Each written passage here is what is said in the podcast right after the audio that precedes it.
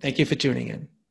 So many of us today are starving for leaders who get it, those inspired by something greater, but also focused on doing exactly what it takes to make that happen, and especially doing so when it's not always easy or comfortable. Our guest today is Brian Sullivan, Principal and CEO of Sullivan Engineering, and he is such a leader. And also a great example of how it's our who that really drives our why on an individual level. There's a lot unpacked in this episode in terms of leadership in both business and in life, and specifically on how being mission driven, humbly confident, and truly aware of how you've been served and supported by others perfectly positions us to serve and empower others to be their best, whether they be our teammates, our clients, or our neighbors. So, without any further delay, let's do it. Welcome to AEC Leadership Today, the podcast designed exclusively for engineering, architecture, and construction industry leaders who want to stay relevant and effective. The show takes on the most pressing issues facing the AEC industry and was created to help you and your firm grow and prosper in the 21st century. The host of AEC Leadership Today is Pete Atherton, a professional engineer and former AEC principal and owner turned AEC coach and consultant. And now, take a break from your never ending to do list and welcome Peter Atherton.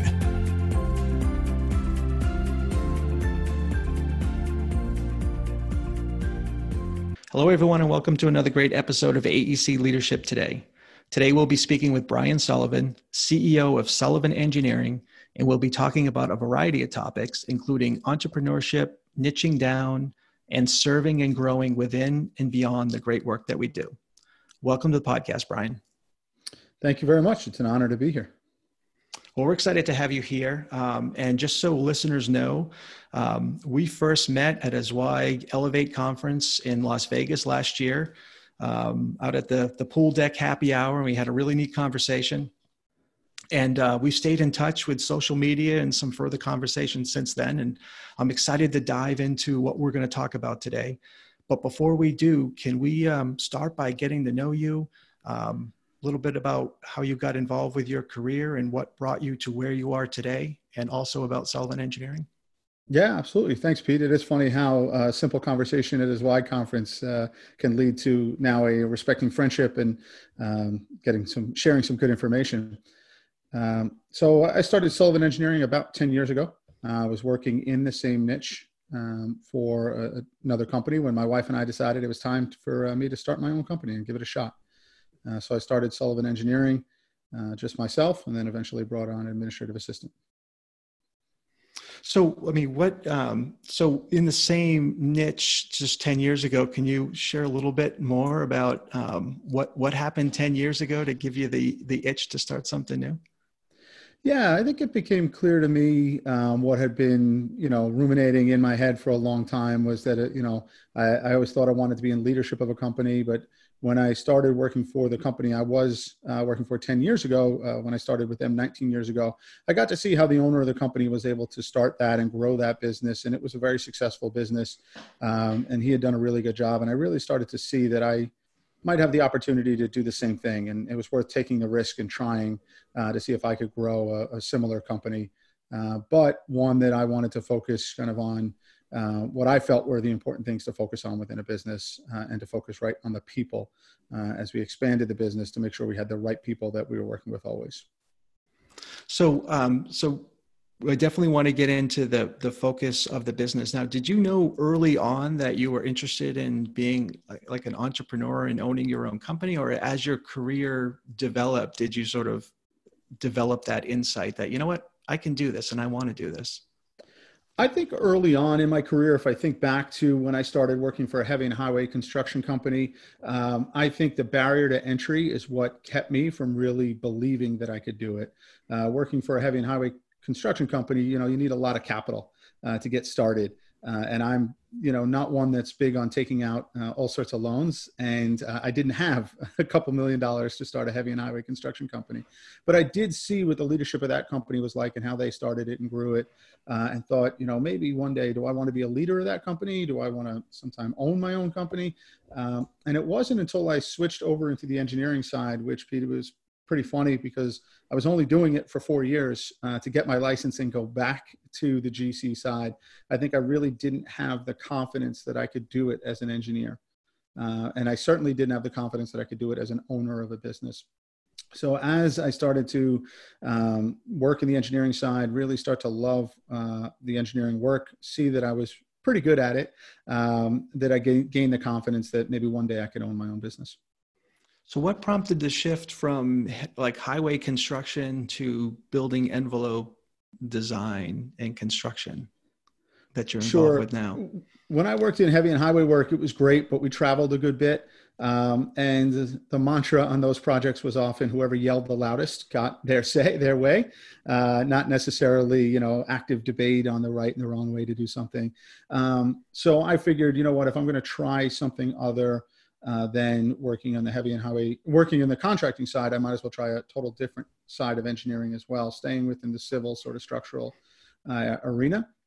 At first, I went to a construction manager. Uh, I did kind of like that, but uh, ultimately said, you know what, let me go get my license, go to work for an engineering firm for four years, get my license, and then figure out whether I want to go back to the CM or GC. Um, so I think it was, you know, gaining a little bit of confidence helped a lot. So in that work, you were doing um, what's the the building envelope type of work which i you know coming from the, the water and wastewater field i mean it, it i was intrigued to learn more about what building envelope engineering was and, and how you did that. So but you went in and you were in that space and that's the space you decided to start engine um, engineering focusing in.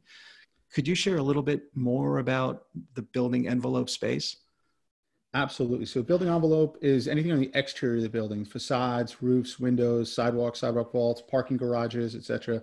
Um, so other uh, examples, they use building enclosure. Some of the other nomenclature for it, instead of building envelope is building enclosure or just building exterior.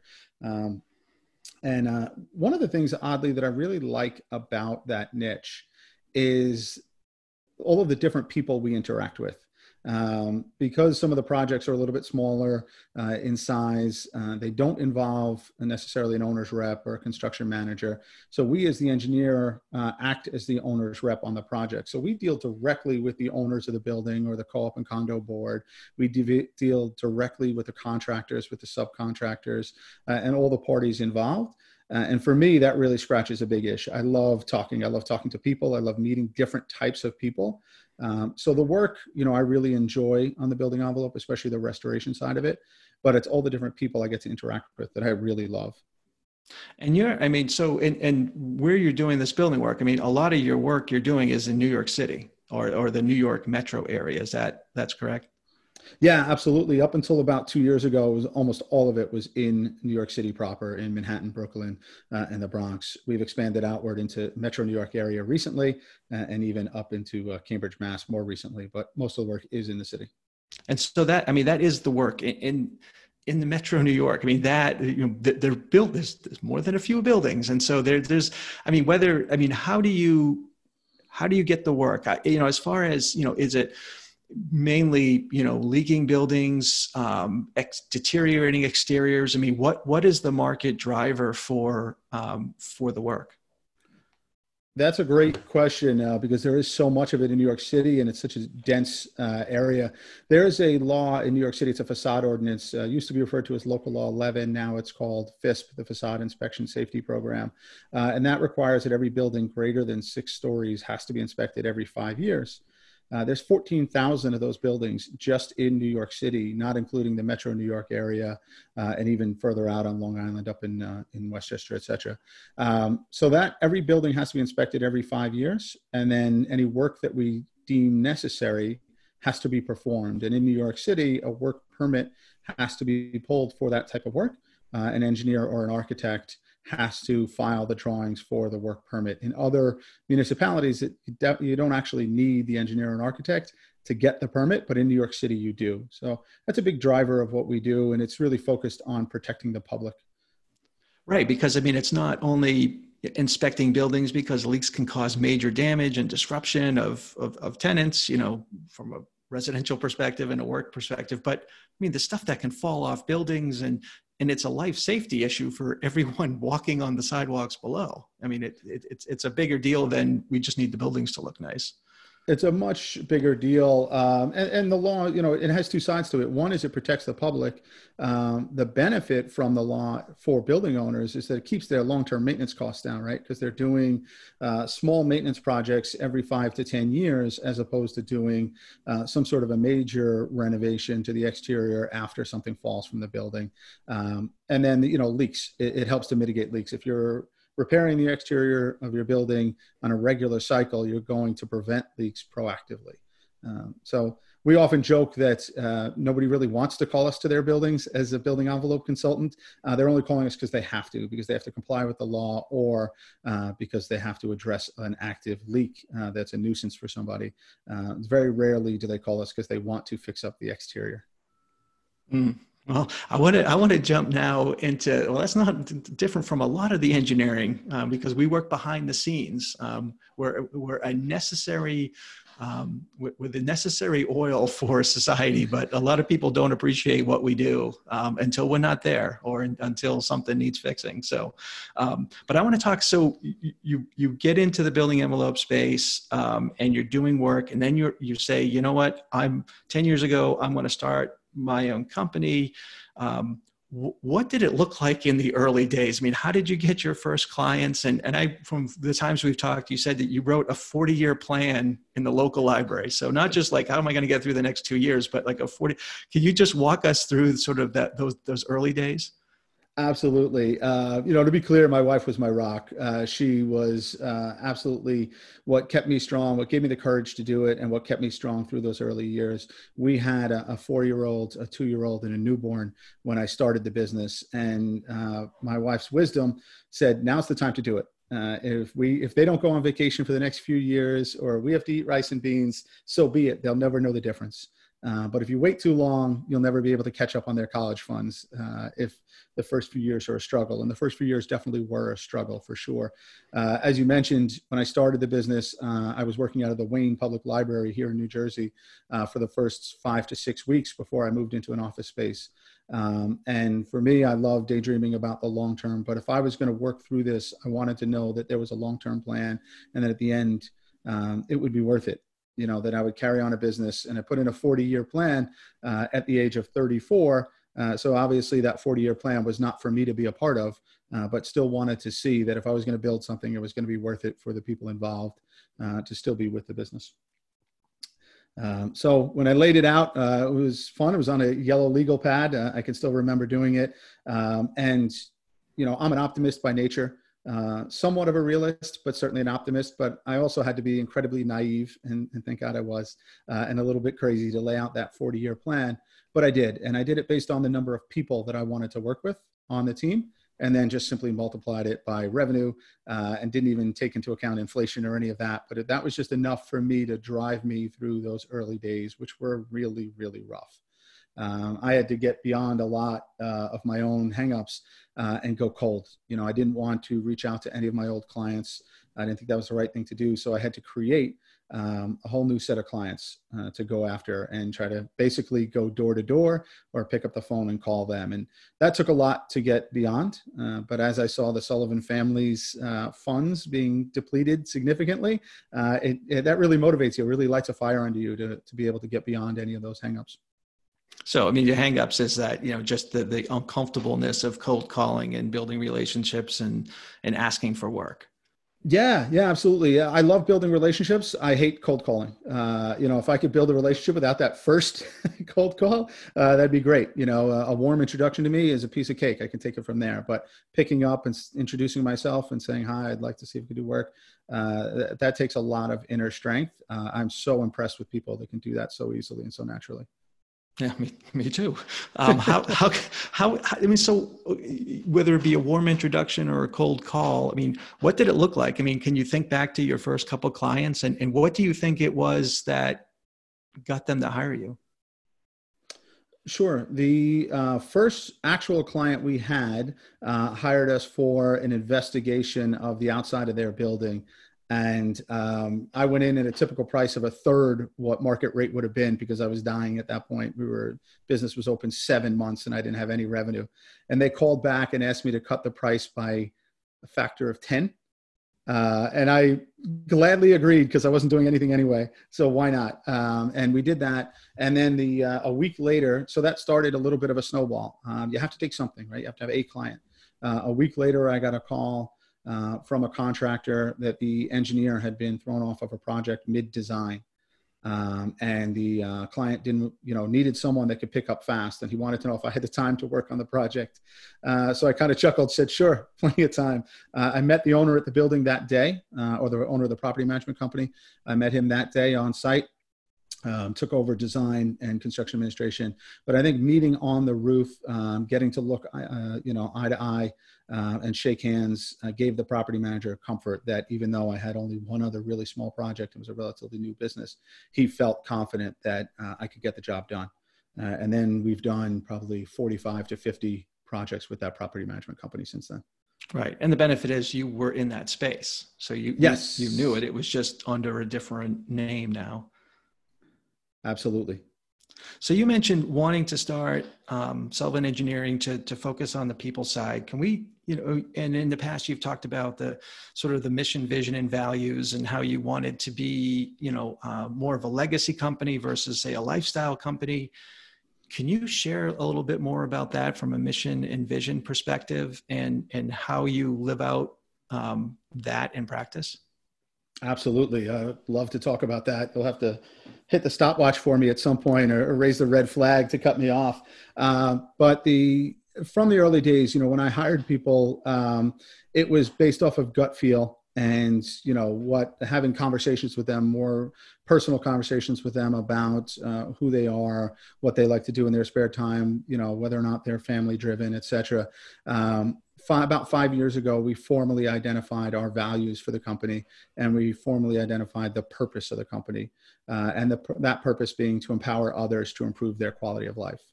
And that drives everything that we do. It drives our work with each other, right? Uh, going through times like we're going through right now, you know, some people may not be doing their best to knock it out of the park, but if you live the purpose of empowering others to improve their quality of life, well, man, you got a great motivation to knock it out of the park right now for yourself, for your team that you work with, uh, for the clients that are trying to keep going, for the contractors that want to keep moving on projects, and then the not, uh, you know, the not-for-profits, the charities that are, we're involved with and we support. You know, during times like this, you really have to work really, really hard to help empower uh, others improve their quality of life. So once we really formalize that um, and we hire, fire, reward, and recognize based off of that, as well as our core values.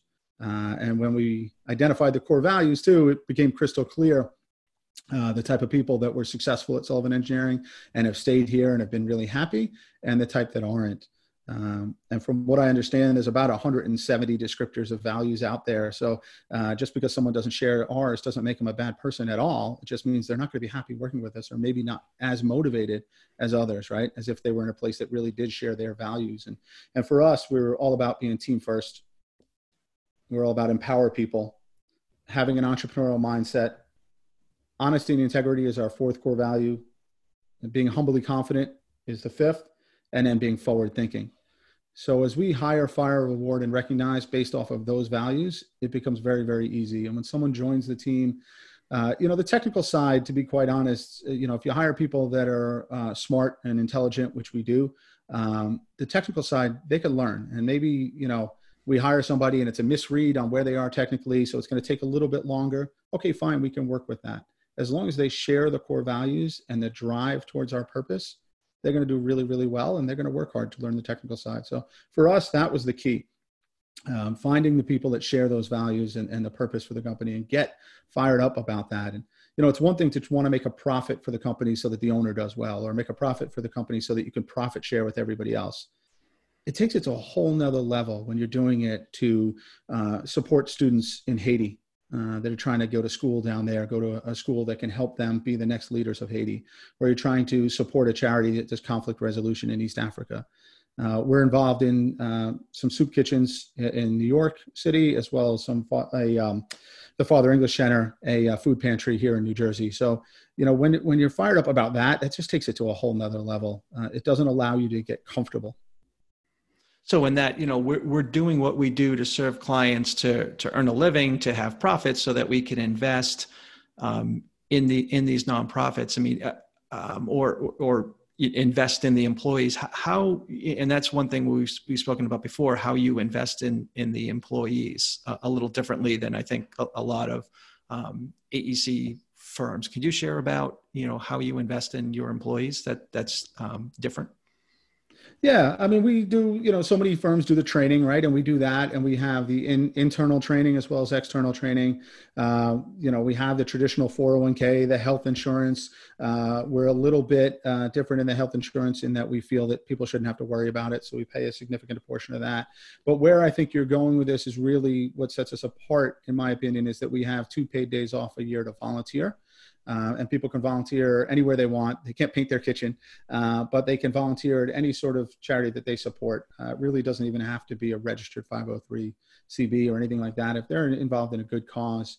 Uh, and one year, one of our team members came up with a good idea. We were working on a school um, that was short on some funds, and they needed people to kind of clean the uh, ground floor walls and uh, remove a coating. So our whole team spent our Labor Day weekend uh, stripping the coating off of the ground floor of the building and cleaning it uh, so that they would it would save them you know about ten thousand dollars, and that was in I think year three or four of the business.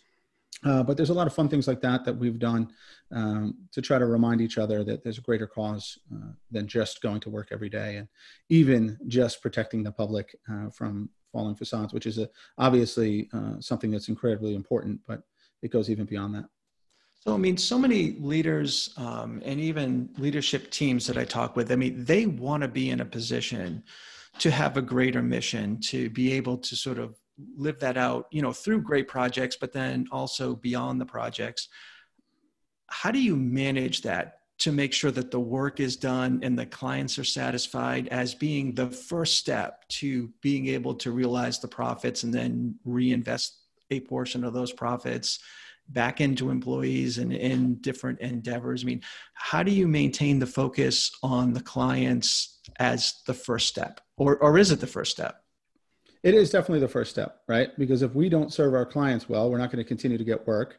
Uh, we're not going to continue to be able to hire more people. We're not going to continue to make more profit, uh, which then serves uh, the not-for-profits that we're involved with, right? So when we sit with people, uh, if we make a mistake on a project, it happens, right? Uh, we'll look at the mistake and learn at it.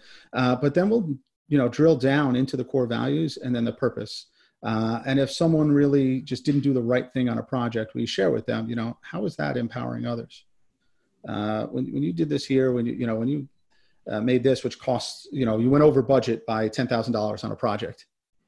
Well, that's $10,000 that just came out of the profit pool that we could have used to you know for this uh, for these students. That's you know x amount of students in haiti that we could be sponsoring. So having those conversations it's hard. It hurts to be on the receiving end of a conversation like that but really galvanizes people and say and trying to make the right decisions always uh, trying to make sure we stay within budget we're smart about it uh, and trying to make sure that we keep those clients recurring. Um, when we drill into that and i think it has to be a line item on the budget. If i'm going to be completely honest you know we talked about it the first few years and we didn't put as much as we wanted to uh, because they're just it never seemed to be there. We'd say, oh, you know, at the end of the year when we're doing uh, bonus distributions, we'll write a check, right? Uh, now it's a monthly line item on the budget that we have to spend, uh, and when you write it in that way, uh, really galvanizes you to, to make sure it gets done. And when it's not, if for some reason it's not spent, you know, we have to spend it. Uh, we have to, maybe we spend it the following month and catch up, but we have to do it. It has to be a line item in the budget, in my opinion, from what I've seen. How do you do, do you do your um, do your clients know about this, or is it tr- like an internal? You and your employees know about it, and it it drives you and the mission of the organization. I mean, how widespread is it known? You know, sort of what your your core mission is and, and the values of your organization the, the mission and the values are known they're on our website what we do for not-for-profits we don't advertise and we go back and forth on that a lot uh, because uh, we don't want it to look like it's a marketing or publicity stunt because uh, it's not. It's so much more than any sort of marketing or publicity stunt. So to date, we haven't really shared much about it at all. Um, we go back and forth saying, hey, you know, would that help clients really find people that they want to work with that share their values and they'll enjoy working with more? Um, you know, would it, and then in turn, would it bring more profit to the company, which then it bring more revenue to the company, which brings more profit, which allows us to help even more people. We go back and forth a lot on that. We're playing it safe for right now and, and really don't market it that much. You know that it, it to your employees, it's a driver and it attracts them and re- retains them in the organization because it's just a key key aspect of your business. Oh, absolutely. Uh, we talk about it um, in a structured manner uh, regularly, as well as just informally. Uh, we're talking about what we're doing and, and, what we're involved with, and taking suggestions on other charities that we can get involved with. So, if I can talk a little bit more about the business, so you're, you know, you have a lot of different skill sets, and certainly as engineers, um, we can do a whole lot of different things you're pretty specific with Sullivan Engineering in, in the building envelope space. And so you're pretty niched in that industry. And there's, you know, always the debate about, you know, diversifying versus niching down and being so well known in a specialty topic um, and then growing through that specialization.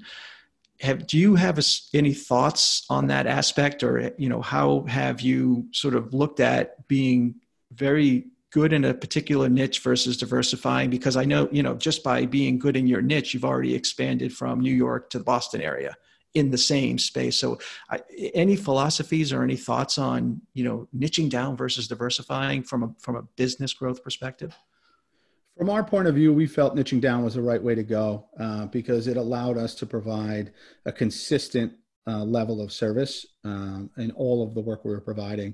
Uh, it allowed us to really identify our processes and narrow down on them uh, to get the processes down pat. Uh, we did have uh, over the years many different clients asking us to jump into completely different areas of engineering, but that would serve the same clients. So it'd be kind of easy to do that as far as serving the clients uh, but we'd be reaching, you know, way outside of our area of expertise, and that's not something that we felt we were interested in. Um, as well as trying to hire somebody that knew that area of expertise when I myself or anyone on our leadership team doesn't know it. Uh, we just felt it wasn't the way to go. We would rather be absolute experts in our area of practice and grow geographically. Uh, it's easy to say that when you come from New York City and there's 14,000 buildings right in New York City and you go outside in the New York metro area is comparable to any of the top five other cities in the country. Uh, and then you've got Boston and Philadelphia and DC so close. But regardless, we just felt that was the right way to go for us uh, to grow geographically.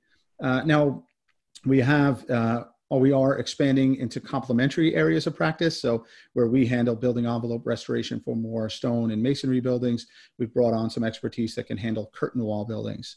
So, it is still restoration, it is still building enclosure. Um, eventually, we'll bring in some people that can do building enclosures for new buildings. And, you know, that's where we'll go into what we call complementary areas of practice. Um, but to jump into something like mechanical engineering or electrical, and still serve our same clients is not part of our plan. Um, it's we feel we're better off staying within that niche and knowing our area unbelievably well. So you just sparked my interest, you know, doing envelope work on new buildings versus the older buildings like masonry. I just think some of the old historic buildings. How how is it different, you know, doing work on like really intricate historic buildings versus maybe some of the new um, architecturally sort of glassy buildings? I mean, it, it, are, are there different sort of um, do you approach the work differently or is it similar even though to the eye of different people it might look different? No it's it's pretty different uh, in regards to the materials that are used the way they're attached the structures of the buildings how they're connected how they're affected by the elements uh, is all very different um, and so you have to be able to know that and that's that's why i personally uh, was reticent to get involved in it uh, until we brought on some some expertise uh, in that area and, and now we're getting into it uh, now that we have some of that expertise in house. Right. So, I mean, so as you've you've grown um, the company, I mean, it's it's not you, it's not a handful of people, it's it's it's close to thirty people today, um, and continuing to grow. So that's that's a full on team. And how how do you um, how do you manage all that and continue to sort of invest in yourself and invest in in in the growth while keeping a handle on all of the work of a, of a growing organization? That was a struggle for sure. Uh, it was really a struggle. And i think one of the common uh, misconceptions for all of us is that you know when you've got that much on your plate you just have to work harder. You got to put in more hours longer hours. And the reality is you have to put in less um, you when i learned to take uh, true free days or days off and delegate work to other people appropriately um, and really disconnect i got a lot more uh, rest uh, I came back fresher and I was happier because I was spending time with my family and uh, they were happier as well, right? Uh, but the work that I delegated, uh, you know, a lot of it got, was performed a lot better than I would have done. Uh, there's a lot of people on my team that are a lot better at certain aspects of, of their work or, or many aspects of the work than uh, a lot better than I am. So delegating that away to them allowed them, freed them up. They loved the opportunity to do some of that work, and it allowed them to show off their skill set and what they're really good at, and allowed them to do work that they love. Um, so once I really started doing that and, and, freeing myself up, taking free days, disconnecting, is really when the company started to take off.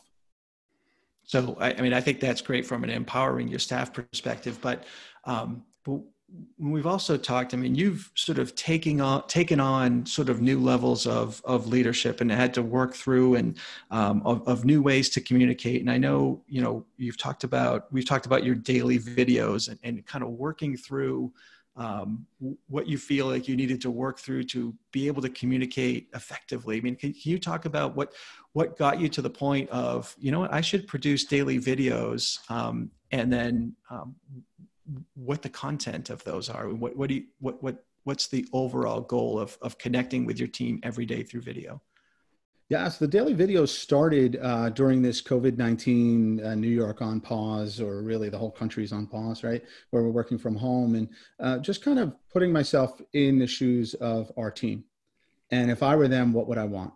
I would want someone to communicate with me. I would want someone to let me know what they know um, you know, especially the owner of the company. I'd want to know what they're thinking, where they are, and I would want to know real, right? If there's information they don't have and they can't get, I want to know about it. Um, so that was kind of what had me create the first video.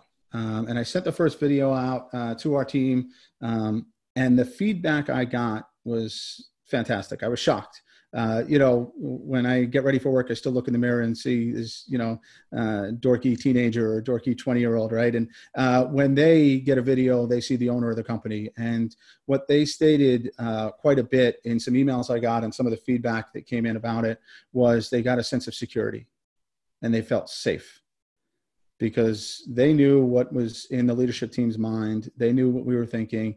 And even though I was vulnerable and, and shared, you know, what we didn't know, and what we'd have to okay they felt that was manageable. Uh, you know what what i didn't know we could we could figure out together. We could go through it or i would be able to get an answer to. So um, the feedback i got from that inspired just doing it every single day.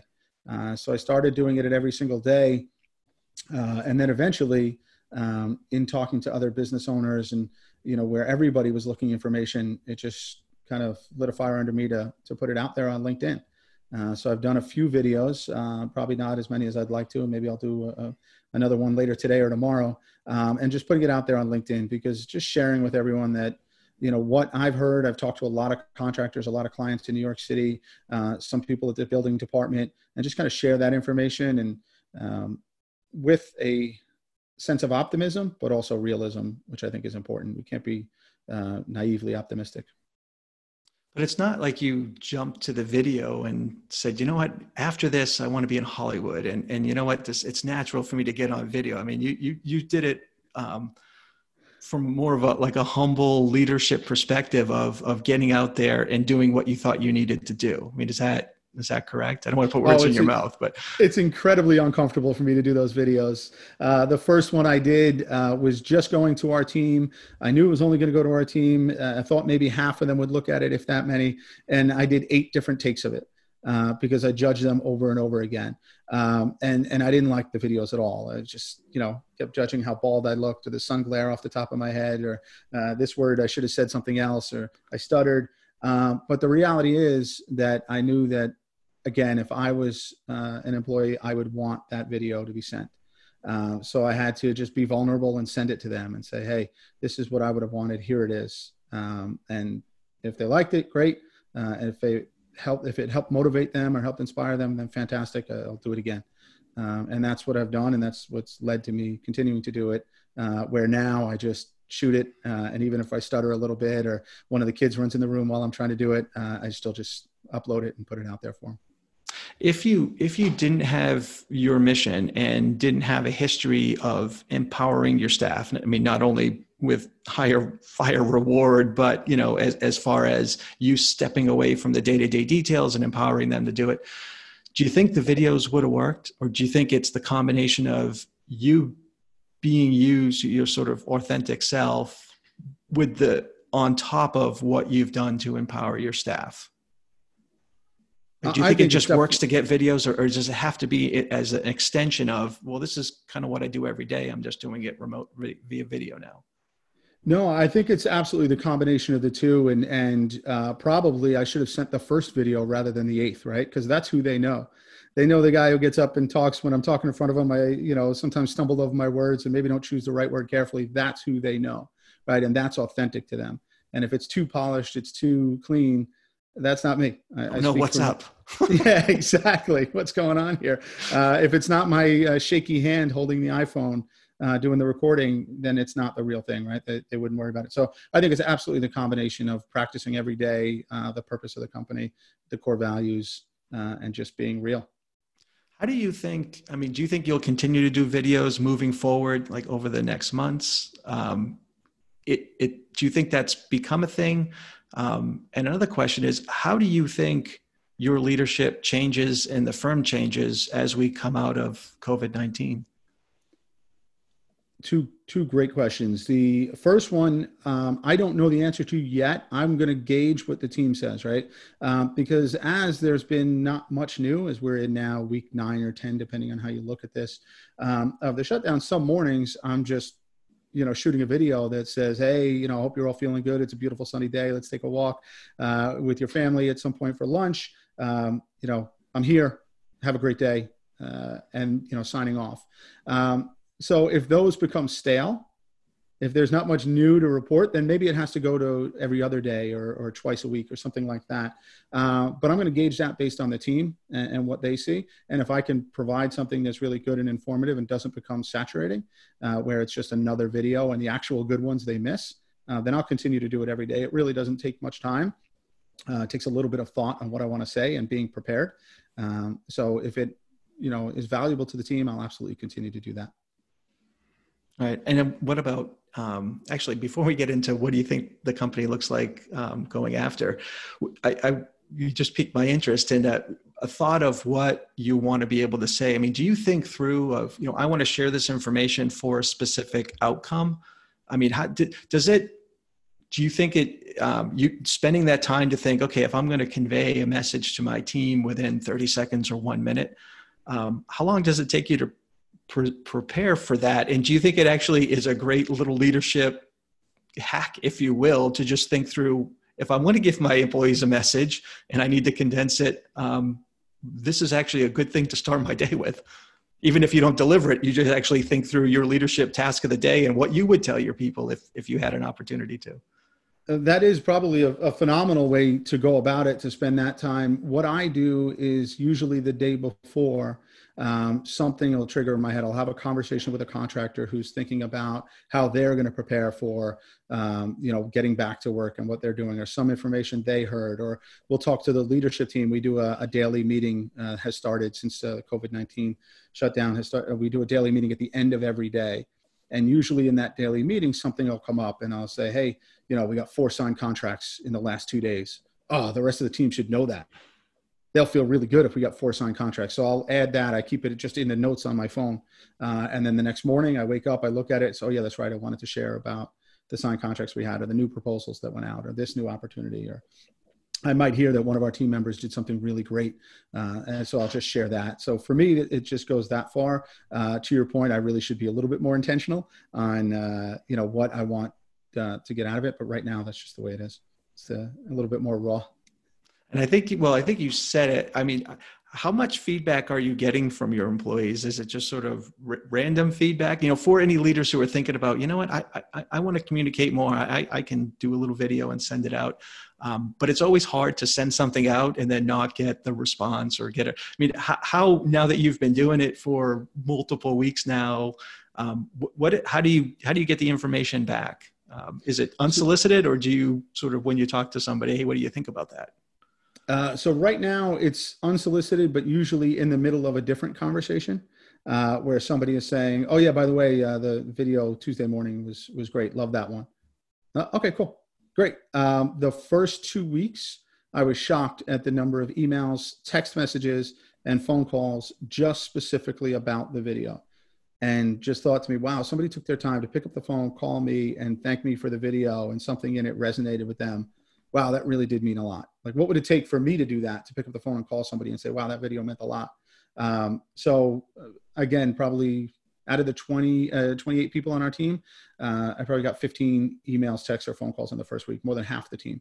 Um, so it was really shocking. And that's not the ones that are already knew about the videos and already said that they liked them. Um, so to me, that's what really drove it. Now that we're nine weeks into it, where it's becoming old old habit, uh, is really during a conversation where somebody might say, "Hey, yeah, you know, like the video is great, keep them up." But but it, I, I, guess, I, try not to ask because I know, as the owner of the company, if I ask, you know, some people are going to feel obligated to say, "Oh yeah, they're great." Meanwhile, they haven't watched one in, in two weeks. right, and I, and I I guess to to um, not to, to, make the point, I guess the fine point. I mean, it is a step of courage to go out and, and share something. Um, and, and when there's feedback, um, it's great. Um, but doing what you feel like you need to do as a leader in itself is a step of courage. And so, I mean, I, I want to commend you for doing that because it, it is, um, it is something that a lot of us kind of want to do more of, um, but taking the first step is the hard one. It really is. And, and so much of what we do, we never get feedback on. And so much of what we do, we hope pays off for us in a couple of years or 10 years, right? And, and really, uh, uh, you know, are you ever going to know about that? But if you just keep measuring it against your own beliefs and what you would have wanted if when you were an employee and you were working for someone um, or what you would want your leaders to do, uh, just continuing to do that for me is what gives me that courage to just, yep, let's go, let's do it.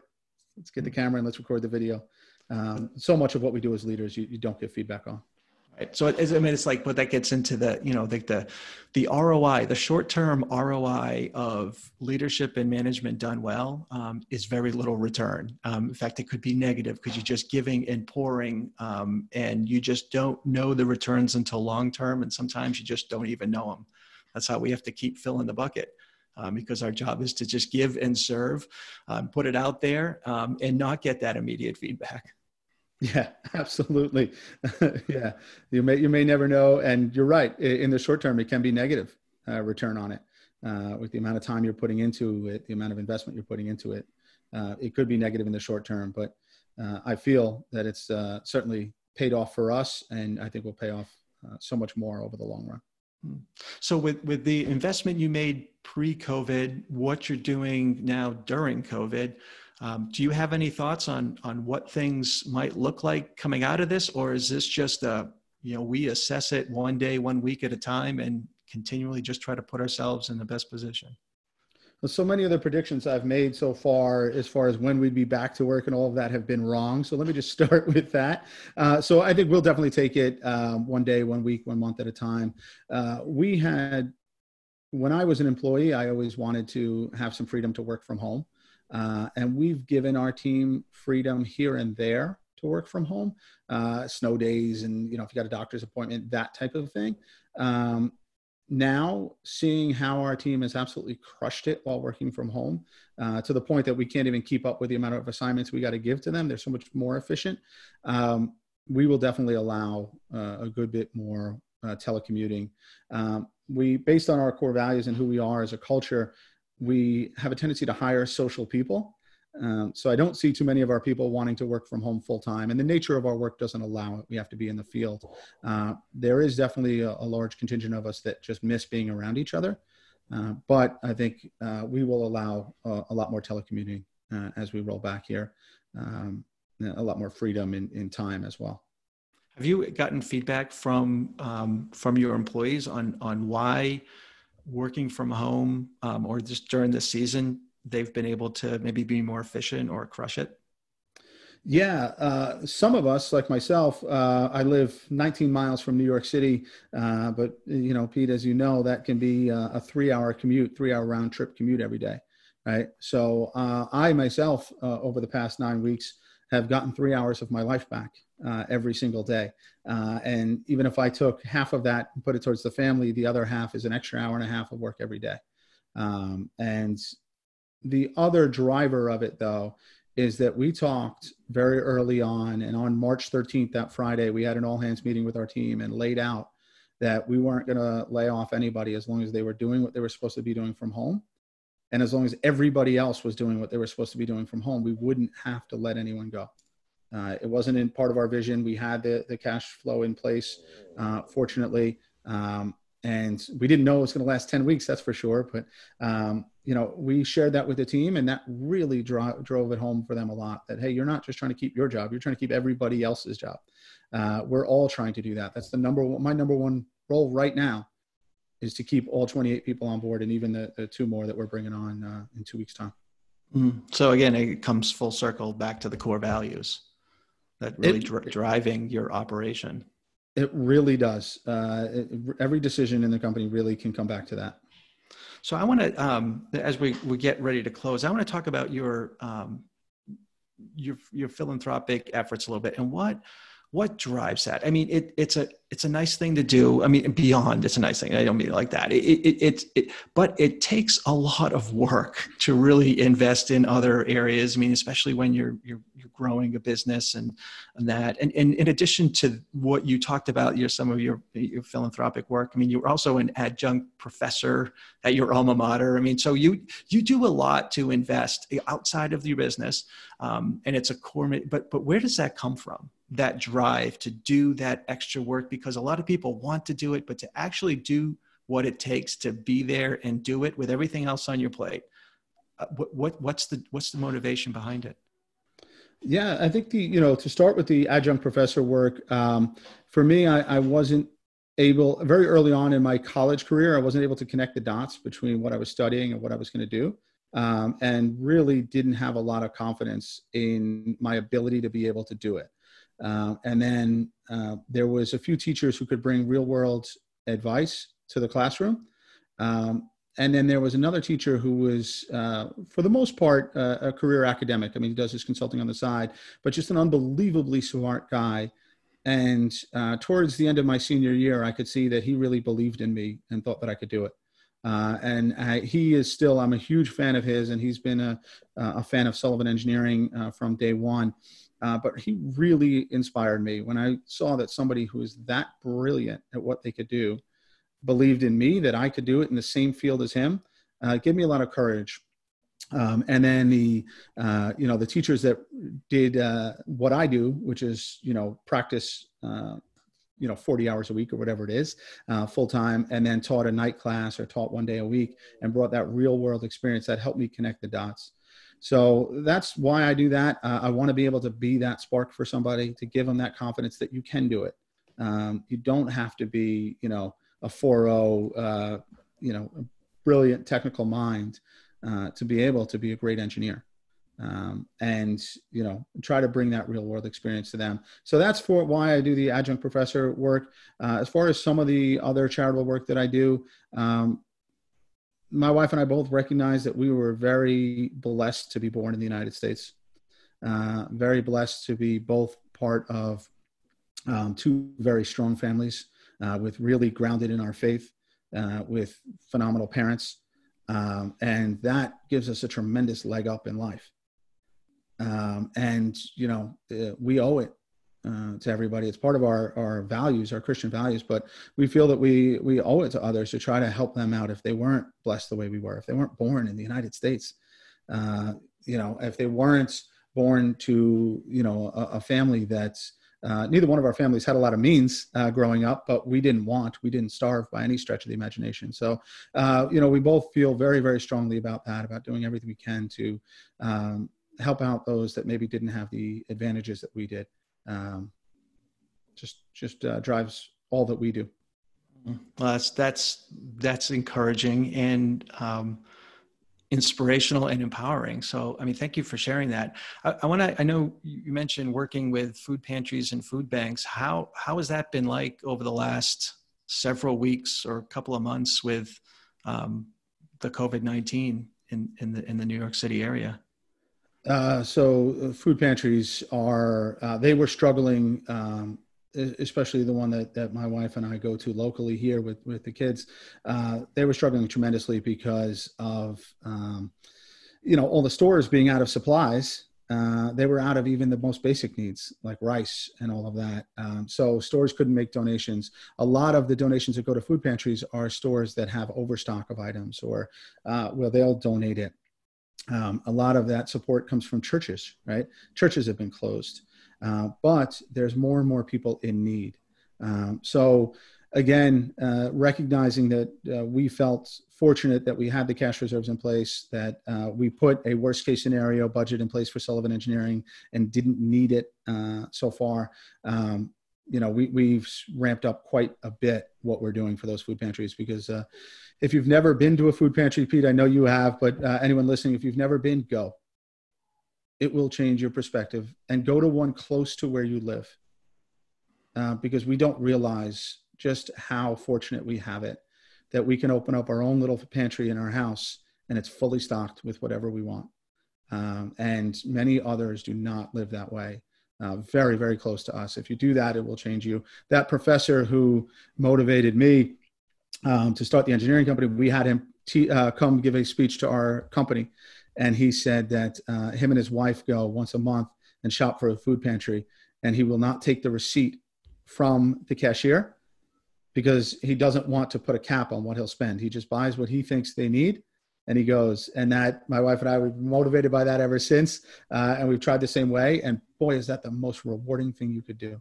It's so much more fun than anything else we do.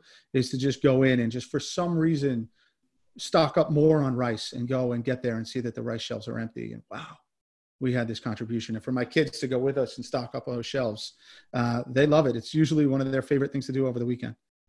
Uh, we go when it's empty load up the shelves and, and, they just love it. They don't see who's receiving it. Doesn't matter. That's not what it's about. Uh, so uh, for anyone who's listening if you've never been to a food pantry go. Mm-hmm. and talk about i mean just leadership on a whole different level. This is on a serving our brothers and sisters, serving our community, serving our neighbor level um, because we because we can and it's the right thing to do um, level. So I well, thank you for sharing that. I mean, as as we close, I mean, is there anything else that you'd like to share or add, um, business wise, or you know, in terms of leadership that would help um, the leaders uh, that are listening to the podcast? I think um, what I've learned the most over the 10 years is that I didn't know a whole lot. Uh, and it's okay to admit that and to be vulnerable and to recognize that there's other people on the team who know a lot more about certain topics um, and we don't have to be the expert in every topic. If i had tried to remain the expert in every topic for sullivan engineering which i probably thought i was when i started the company uh, we would probably still be uh, two people me and an admin uh, because others would have gotten frustrated and left. And it was the moment that i realized that delegating away was actually empowering to others and improved the company and improved my life uh, really was the secret to you know what minimal growth we've had uh, over the past 10 years. Almost well it's like a, a, leader modeling the behavior that creates the culture that supports the values and, and vice versa. So yeah a great example of that. Um, is there uh, how can listeners get in touch with you to learn more about what you're doing and learn more about sullivan engineering yeah, absolutely. Anyone can call. Uh, call me in the office if you'd like. Uh, that number uh, will be in the show notes, but it's uh, 973 706 8584. Or they can email me. Uh, the email address is long. It'll be in the show notes as well. It's bsullivan at sullivanengineeringllc.com. Well, great. Well, I want to thank you again for being on the podcast and sharing and encouraging us and hopefully empowering us with new information uh, and inspiration to do more um, to serve others in our organization and beyond. So, I mean, thank you so much. Thank you, Peter. It was a true honor to be on here with you. Appreciate it. All right. Take care. Well, that's a wrap. If you like what you've heard, please subscribe to and rate this podcast on iTunes or whatever platform you listen to the show from. There are links on my website and in the show notes to do so. And please share this podcast with your friends and colleagues. It really helps to get us established, and I truly appreciate that. It also helps get the word out so that together we can collectively grow and positively impact the lives of others, both inside and beyond our organizations. So thank you. Thanks for joining us on today's episode of AEC Leadership Today. If you want to stay relevant and effective and take your growth and prosperity to new levels, it's time to take action. To learn more about how Pete can help take you and your firm to the next level, visit www.actionsprove.com. That's www.actionsprove.com. See you next time on the AEC Leadership Today podcast.